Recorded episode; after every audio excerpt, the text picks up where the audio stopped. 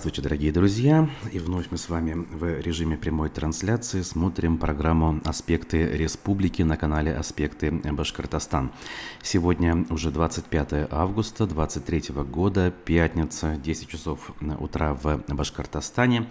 И я, Руслан Валиев, готов поделиться с вами своими соображениями э, на основе публикации республиканской прессы о тех событиях, которые произошли за минувшие сутки и имеют значение в нашей с вами жизни.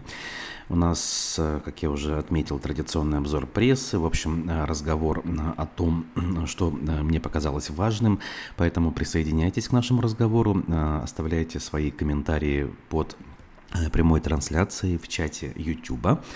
Э, смотрите нас э, также ВКонтакте и Одноклассниках. Ставьте, конечно, лайки. Палец вверх – это то, что сделать э, очень просто, но мы благодаря этому ощущаем вашу поддержку и чувствуем хоть какой-то, но все-таки прилив сил для того, чтобы работать и дальше.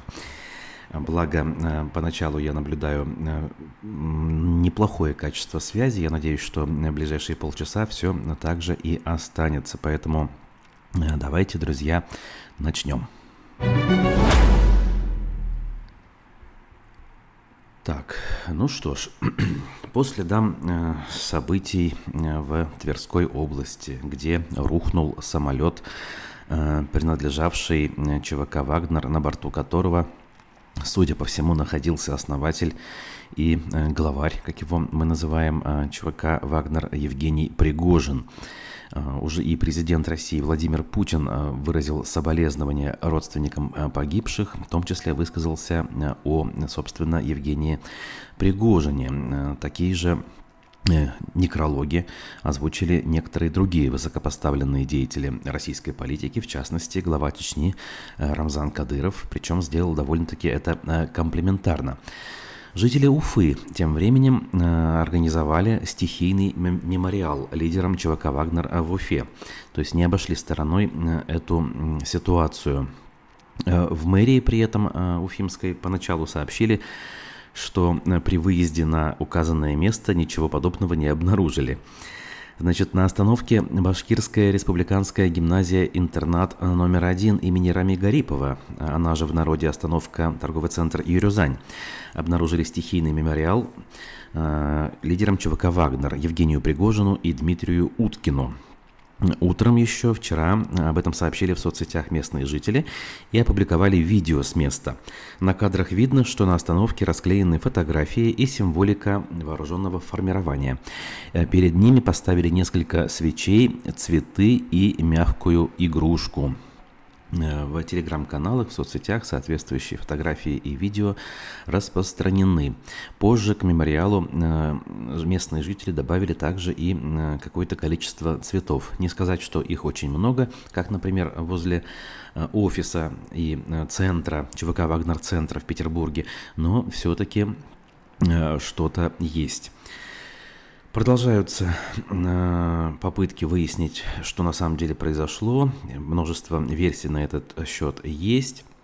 И э, превалирующая версия среди наблюдателей и среди экспертов это то, что все-таки история была не случайной и имела место быть, э, ну, скажем так, решение, принятое на самом верху, поскольку ответственности за мятеж, который состоялся ровно два месяца назад, в конце июня, ответственности э, никто не понес, и вот в таком виде, возможно, это все и случилось.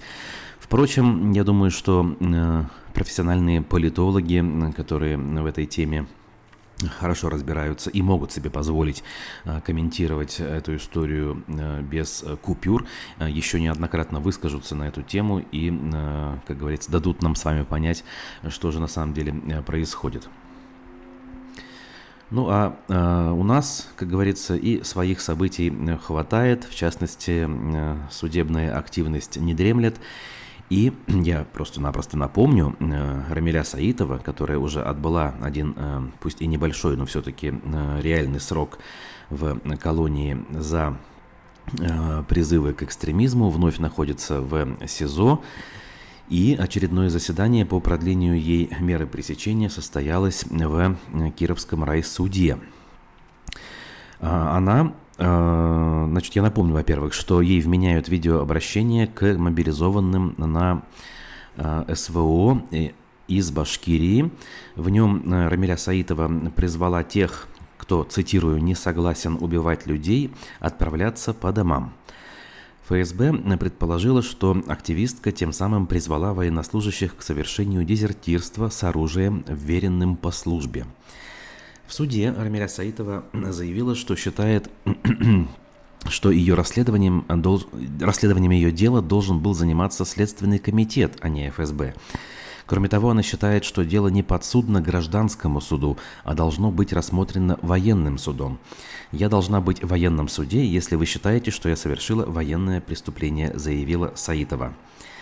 А, ну, судья Сулейманов а, не прислушался к этому требованию и просто продлил ей срок содержания теперь уже до 13 ноября 2023 года. Интересно, конечно, понять э, логику самой Рамили Саитовой, почему именно э, таким образом она э, призвала поступить. С одной стороны, как бы, может быть, ну, как бы, исходя из сложившейся практики, это справедливо, но с точки зрения надежды, ну, хоть какой-то надежды на справедливость, с точки зрения возможности а, освещать судебный процесс, безусловно, рассмотрение в гражданском суде куда более предпочтительно, нежели рассмотрение в военном суде, где э, хоть какая бы то ни была огласка в принципе невозможно.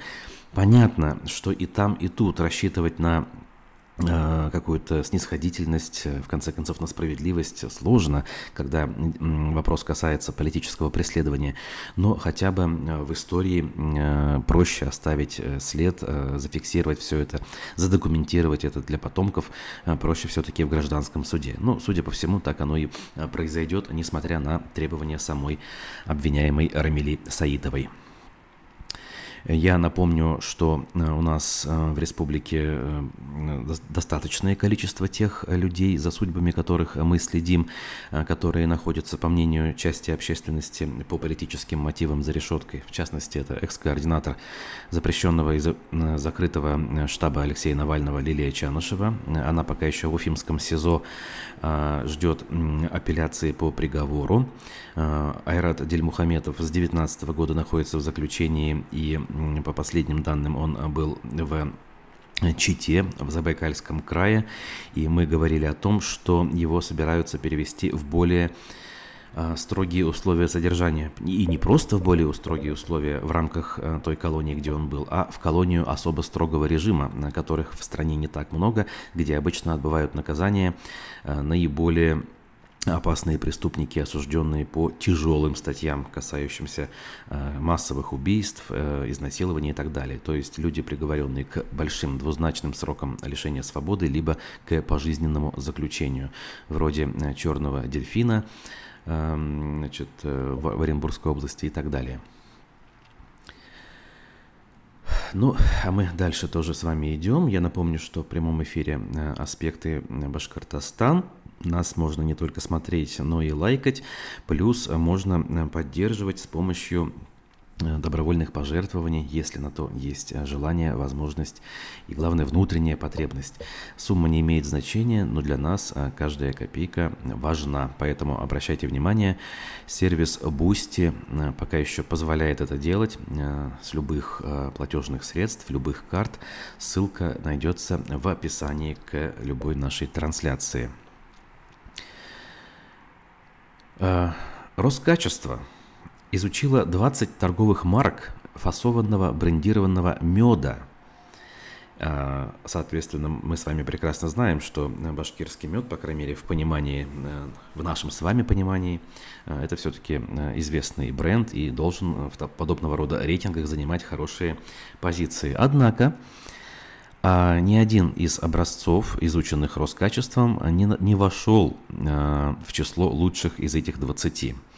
Образцы закупались в розничной торговле и проверялись по 485 показателям безопасности, сообщили в автономной некоммерческой организации, созданной по распоряжению правительства в 2015 году. Исследованные торговые марки производятся в нескольких регионах, тут и Владимирская, Курская, Московская, Нижегородская, Новгородская, Новосибирская, Ростовская, Свердловская, Тверская области и регион наш с вами, э, Республика Башкортостан. Только две торговые марки могут претендовать на российский знак качества. Это Берестов АС, мед каштановый, избранная из Свердловской области, и гречишный мед лесные угодья из Тверской области.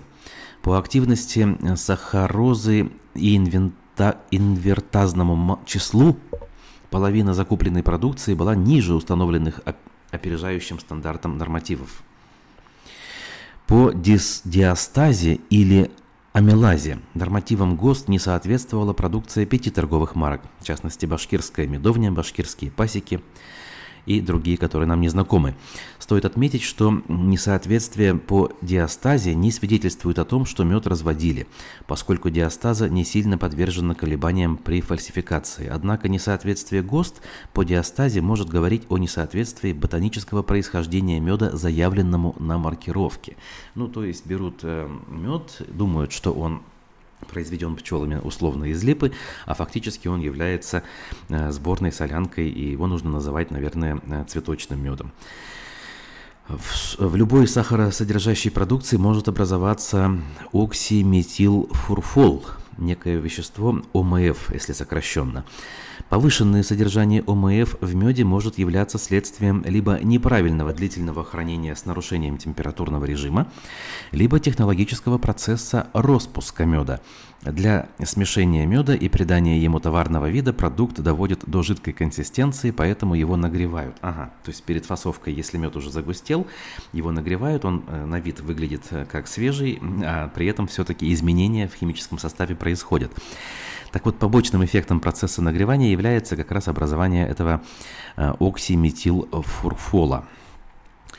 Э, Роскачество выявило нарушение требований технического регламента по содержанию ОМФ в трех башкирских марках. Башкирская медовня, башкирские пасеки и Потапыч. В общем, друзья, наши аграрии, наши э, пчеловоды э, всякий раз не радуют вот уже сколько лет. А в конце э, лета или в конце года я вижу те или иные рейтинги, э, в том числе международные приводились вот еще в те времена, когда мы участвовали в международных выставках. Всякий раз ничего хорошего эксперты, к сожалению, не говорят про нашу с вами так называемую популярную продукцию. Мы, конечно, как э, пользовались, как употребляли, так и э, продолжим это делать, но э, хорошего мало в том смысле, что выходить на внешние рынки с такими показателями, мягко говоря, сложно, а то и вовсе невозможно. Так, э, таким образом, новость так себе, в том смысле, что не очень радостная. Следующая публикация на сайте «Аспекты» касается установки мемориала первому президенту Башкортостана Муртазе Рахимову в Уфе. Государственная историко-культурная экспертиза э, одобрила установку мемориала Муртазе Рахимову. Значит, э, экспертиза потребовалась, оказывается, поскольку памятник планируется установить на территории объекта культурного наследия, которым является парк имени Ленина. То есть это территория парковая между Домом Республики, улицей Закива Лиди, с одной стороны, с другой стороны здание Госсобрания Курултая. В общем, понимаете, о чем я говорю.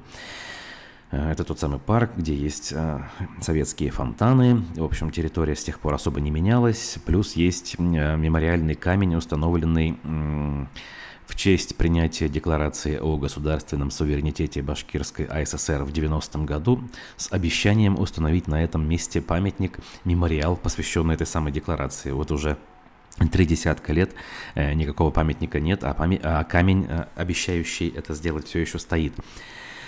Возвращаясь к памятнику Рахимову, проектом предлагается установить мемориальный комплекс между двумя фонтанами, как раз напротив входа в парламентский центр. В центре площадки на гранитном а, двуступенчатом постаменте располагается бронзовая ростовая фигура э, Рахимова высотой 3,9 метра. Позади нее находится монументальный пилон «Знамя», облицованный пеленым мансуровским гранитом с резной вставкой, лентой башкирского орнамента, говорится в описании будущего объекта. На знамени позади фигуры президента должны нанести текст первой статьи Конституции Башкортостана, принятой при Рахимове, а также бронзовые рельефы, посвященные истории республики.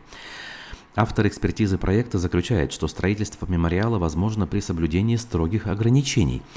Если в ходе проведения работ размеры мемориала будет необходимо увеличить, корректировка проекта должна дополнительно согласоваться в Управлении по государственной охране объектов культурного наследия Башкирии. Таким образом, э, процесс, как говорится, идет, и, э, возможно, в обозримом будущем мы увидим уже на этом месте памятник первому президенту. Ну что ж, наверное, так и должно быть. Здесь не поспоришь. Пруфы взяли интервью у хорошо нам с вами знакомого, э, выдающегося ученого, доктора химических наук, эколога Марса Сафарова по поводу ситуации на юге республики в Хайбулинском районе, где расселяют э, поселок Подольск э, ради добычи медной руды. Э, соответственно, ученый э, высказался на эту тему. Добывать руду шахтным способом намного лучше, чем карьерным, потому что карьерные уже проходили в том же Сибае. Но здесь стоит отметить очень важный момент в вопросе обогащения. Есть такая тонкость, что при добыче медной руды, при извлечении 100 килограммов руды выходит только килограмм меди, а остальные 99 идут в отвалы. И вопрос следующий задает журналист Марсу Гелязовичу. А что эти отвалы из себя представляют? Почему они становятся вредными? И здесь ключевые вещи э, Марс Гелязович озвучивает. Это как разбуженный сатана, потому что он там упакован и лежит под землей, то есть пока его не раскопали. На поверхности даже не сказывается его влияние никак. А теперь его выкопали, и все это стало распространяться и рассеиваться в округе. И нет способов борьбы с ними. Идеальный случай, если карьеры будут заполнять. Когда данные руды добывают под землей, приходится обрушивать породу, пластом же ее не вытащишь, используется сила взрыва.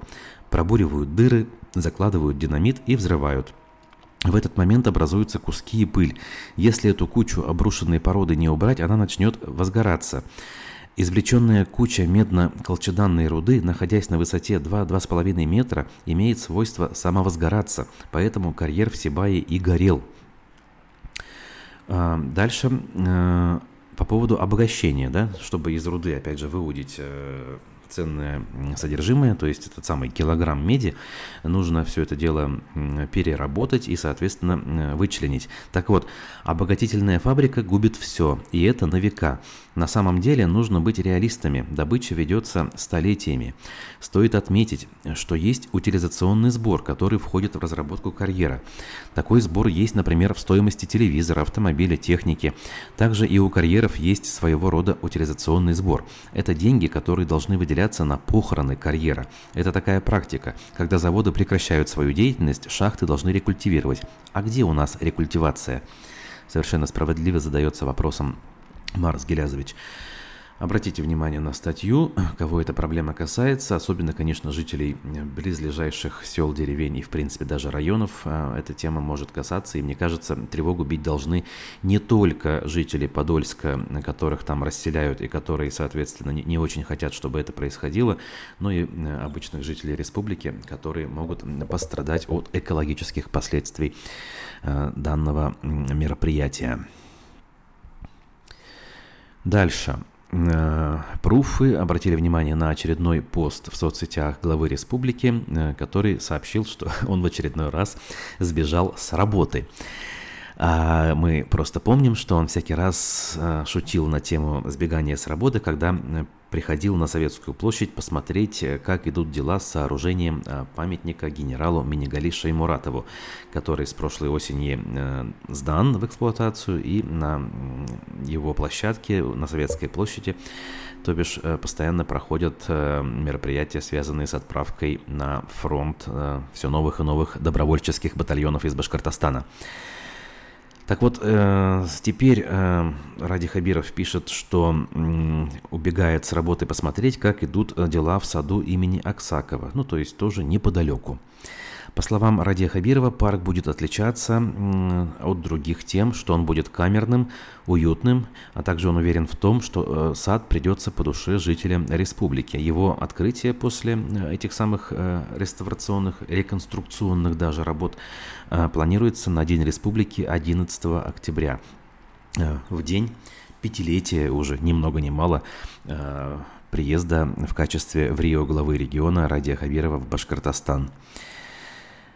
А напоминает нам при этом издание, что координатор архзащиты, уфимская активистка, лидер партии «Яблоко», экскурсовод э, Кристина Абрамичева пояснила, почему защитники выступают против реставрации до революционного сада. По ее мнению, сад становится безликим. Об этом же она говорила и у нас э, в эфире общаясь э, в студии аспектов на тему того, как у нас происходят работы в разных общественных пространствах города Уфы и республики. А, ну, прежде всего, споры вызывала в данном случае арка, а, изготовленная в э, таком классическом стиле. Вначале ее обещали сохранить под давлением общественности. Потом глава республики заявил, что ее нужно снести, соответственно, поскольку там Э, проблемы с несущими конструкциями, и она может быть обрушена. Но ну, в результате имеем, что имеем. Э, судя по всему, э, новодел там появится уже вот-вот. Еще одна публикация пруфов касается темы узкой, но довольно показательной. Сотрудники Духовного управления мусульман Республики Башкортостан рассказали о задержках зарплат – в начале лета зам муфтия духовного управления, то есть целый зам, ни много ни мало, Земфир э, Габдракипов подал иск на Дум. Причиной стали задержки зарплаты. Он рассказал редакции Пруфов, что с самого начала своей работы в духовном управлении, то есть с 2020 года, он не получал заработную плату вообще. Говорили, что мы братья, и мы должны терпеть. Это его цитата. Вместе с Габдракиповым э, иск в суд на Дум подал его коллега Марат Якупов, который точно так же, как и Габдракипов, работал в Дум с 2020 года. Получается, они пришли в духовное управление э, сильно позже того момента, когда были обеспечительные меры наложены на Дум, проигравший в свое время в суде фонду Урал. И это все касается, безусловно, ничего э, иного, как э, строительства мечети Ар-Рахим. Получается, поскольку счета у Дума как минимум были заблокированы исполнительными структурами по решению суда, соответственно, никаких финансовых операций производить управление не могло, да и не может до сих пор, судя по всему. Поэтому откуда может быть зарплата? Спрашивается, о чем думали э, люди, устраиваясь туда на работу. Ну, возможно, их самих ввели в заблуждение, конечно же. Значит, э, все еще состою в штате, говорит Якупов, в течение всего времени, что я там работу, зарплату не получал. По его словам, в суд они ранее не обращались, потому что надеялись, что ситуация разрешится, и задолженность все-таки выплатят. В суд не шли, верили, что это закончится когда-нибудь. Руководство нас кормило обещаниями, напирало на то, что мы братья. По религии мы должны терпеть. Мы на самом деле терпели, надеялись, что вот-вот вопрос разрешится. А как оказалось, после подачи иска в суд председатель Думы Айнур Бергалин связался с Якуповым. Последний его звонок был, наверное, предупреждением или угрозой. Мол, если мы продолжим настаивать на своем, он напишет на нас заявление, что мы якобы пытаемся обогатиться, использовав духовное управление. Занимаемся якобы мошенничеством. Что, конечно же, неправда, говорит Якупов. Корреспондент издания обратился с вопросом о выплатах зарплаты к, собственно, муфтию, однако тот э, наличие каких-либо задолженностей стал отрицать и заявил, что Якупов и Габдракипов якобы недобросовестно относились к своим обязанностям и разъезжали по заграничным странам. Э, Якупов при этом сообщил, что ездил он не куда-нибудь, а в Саудовскую Аравию именно по работе, причем за свой счет и под кураторством самого Бергалина. Вот такие вот разборки там идут. В общем, дополнительные подробности в статье есть. Ну, а я лишь напомню, что э, в проблеме э, отсутствия строительных работ на мечети Ар-Рахим, в том числе так или иначе задействован Духовное управление мусульман республики, и их уже получается многолетняя тяжба, в том числе в судебных инстанциях, с генеральным подрядчиком, который э, на объекте основную часть работ произвел, я имею в виду компанию Алтын Курай Ильдара Ишеева, Э, которая как раз-таки все это дело строила, а сейчас э, от работ отстранена. Де-факто, как минимум, а вопрос де юра все еще висит, и не все э, тяжбы в судах, я напомню, закончились. В результате отсутствие должного внимания, отсутствие ухода приводит к тому, что с одного из минаретов, пока еще пока с одного, начинают валиться купола позолоченные. Ну, надо сказать, что почти полгода минарет отсутствовал, на одном из э, куполов, и вот буквально на днях все-таки администрация региона э, вопрос этот решила. Ну, хотя бы, чтобы создать видимость, э, что на объекте относительно все в порядке, и он будет когда-то завершен.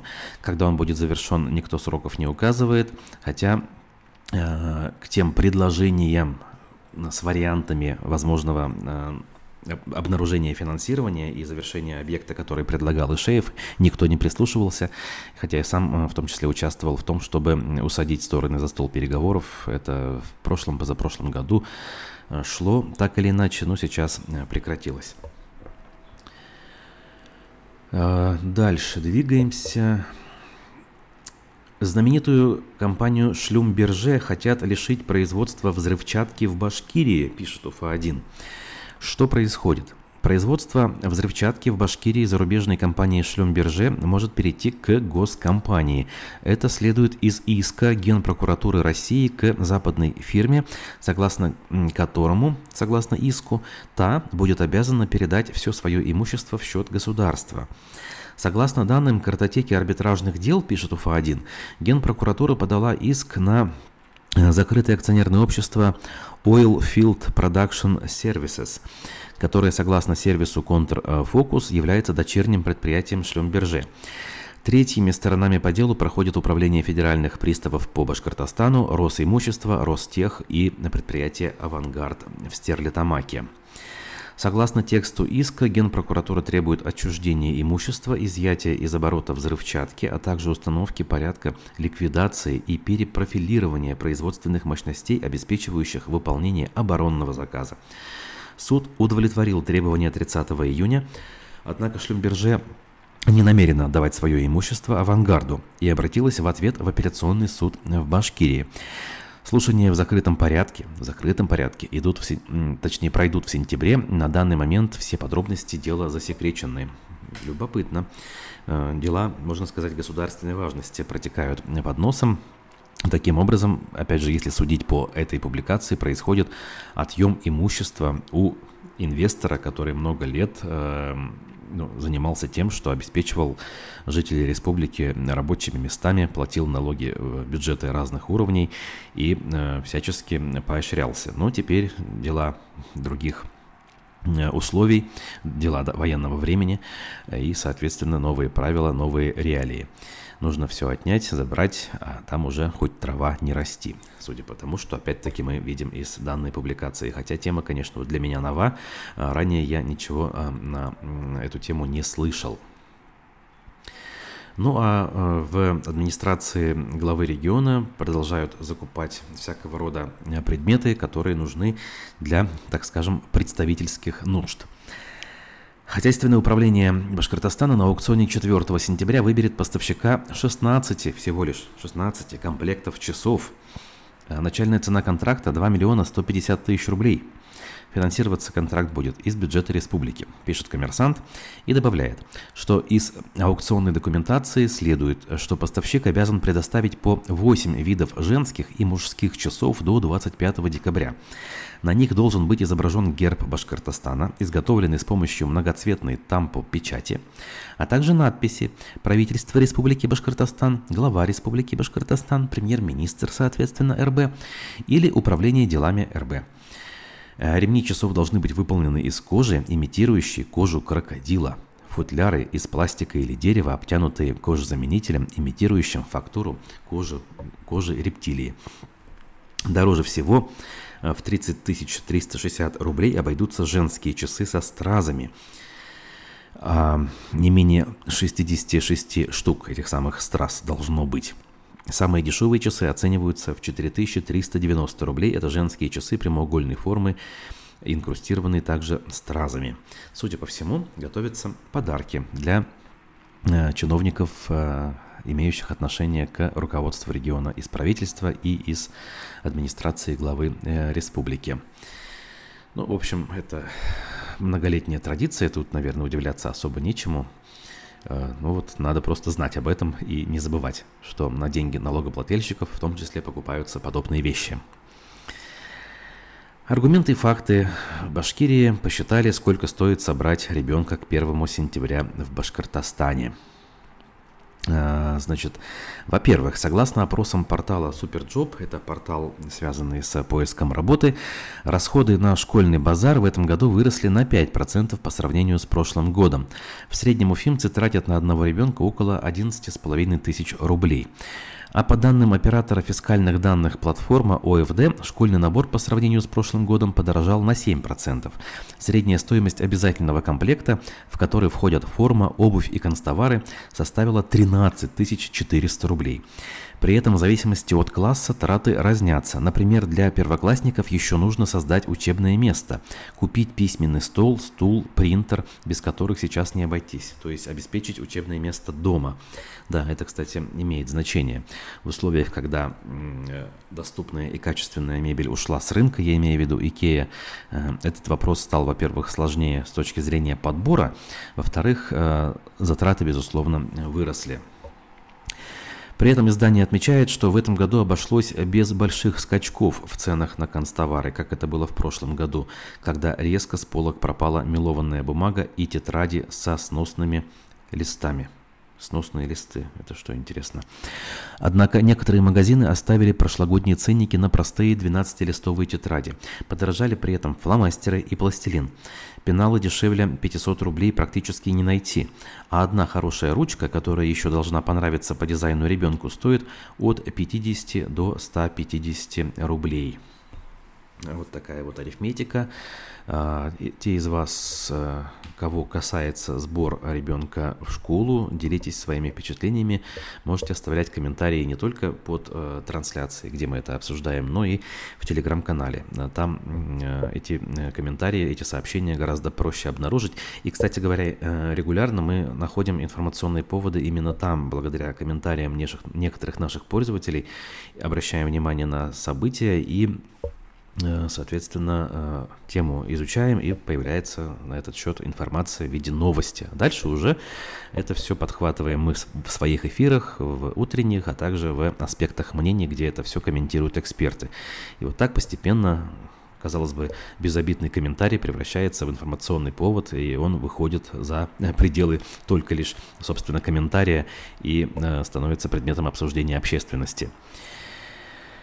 А, ну, на тему школы, кстати говоря, а, пишут э, в том числе официальные издания, вот, ну хотя аргументы и факты, что уж говорить, тоже официальные издания. Башинформ агентство э, материал соответствующий подготовило. А, также Башинформ сообщил, что похолодание, которое пришло в регион, оно продолжается, местами могут быть заморозки, температура в выходные опустится до 13 градусов максимум, это в дневное время, то есть надо это все учитывать.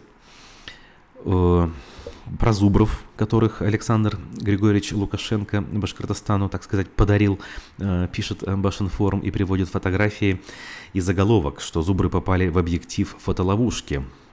Э, Все-таки живут звери, осталось лишь убедиться в том, что они благополучно перенесут зиму. Также, наверное, отмечу, что у нас э, продолжают, э, по крайней мере, сообщать все-таки время от времени о том, что в зоне СВО гибнут наши с вами земляки, но те, кто аспекты читают регулярно, видят, что новости о похоронах мы публикуем буквально в ежедневном режиме.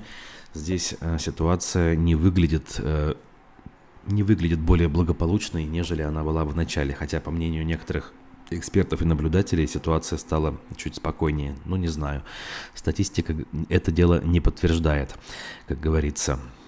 Э, в Уфе, э, там, где идет реконструкция, вроде не реконструкция, все-таки ремонт Шакшинского моста, э, ввели интервалы, когда мост закрывается полностью, как это мэрия объяснила, в ночные часы там, с интервалом в 30 минут мост будет закрываться э, полностью для того, чтобы некие технологические процессы можно было реализовать безопасно. Так что имейте это в виду, планируя маршруты. Но я думаю, опять же, э, наши жители, которые э, пользуются этим мостом, так или иначе уже ну, если не привыкли, то хотя бы приспособились к тому, чтобы пересекать данные препятствия. Тем временем Башнефть в десятый раз за лето подняла цены на бензин. Э, получается, ну, в среднем, ну, чуть ли не раз в неделю э, повышение у нас происходило. На сегодняшний день обычный 92-й бензин, самый дешевый, стоит 48 рублей 80 копеек, то есть приблизился к 50 рублям. Самый дорогой э, сотый бензин вырос до 62 рублей 65 копеек, ну а дизельное топливо до 58,20 вот такие у нас с вами цены. Соответственно, а, вспоминаем, что предлагают на эту тему общественники, в частности Альберт Рахматуллин. Но это отклика должного, конечно, э, или не конечно, к сожалению, э, не обнаружило среди э, жителей региона. Ну а вслед за ростом цен на топливо, конечно же, есть все основания полагать, что и прочие цены могут подрасти как минимум на ту величину, насколько подорожал за этот период бензин. Ну что ж, э, время э, нашего общения заканчивается. К тому же э, подбор новостей тоже иссяк к данной минуте. Поэтому, друзья, я благодарю всех тех, кто был с нами сейчас и тех, кто посмотрит трансляцию в записи позже. Не забывайте, пожалуйста, про то, что необходимо ставить лайки под трансляцией в YouTube, в, Facebook, в ВКонтакте и в Одноклассниках, конечно же. Меня зовут Руслан Валиев. Мы увидимся с вами в ближайшем будущем. А в течение всего времени в очередной раз напомню, читайте текущие новости в телеграм-канале, на сайте и в социальных сетях аспектов. Хорошего всем дня, впереди выходные, пусть также они пройдут э, хорошо и продуктивно. До новых встреч, до свидания.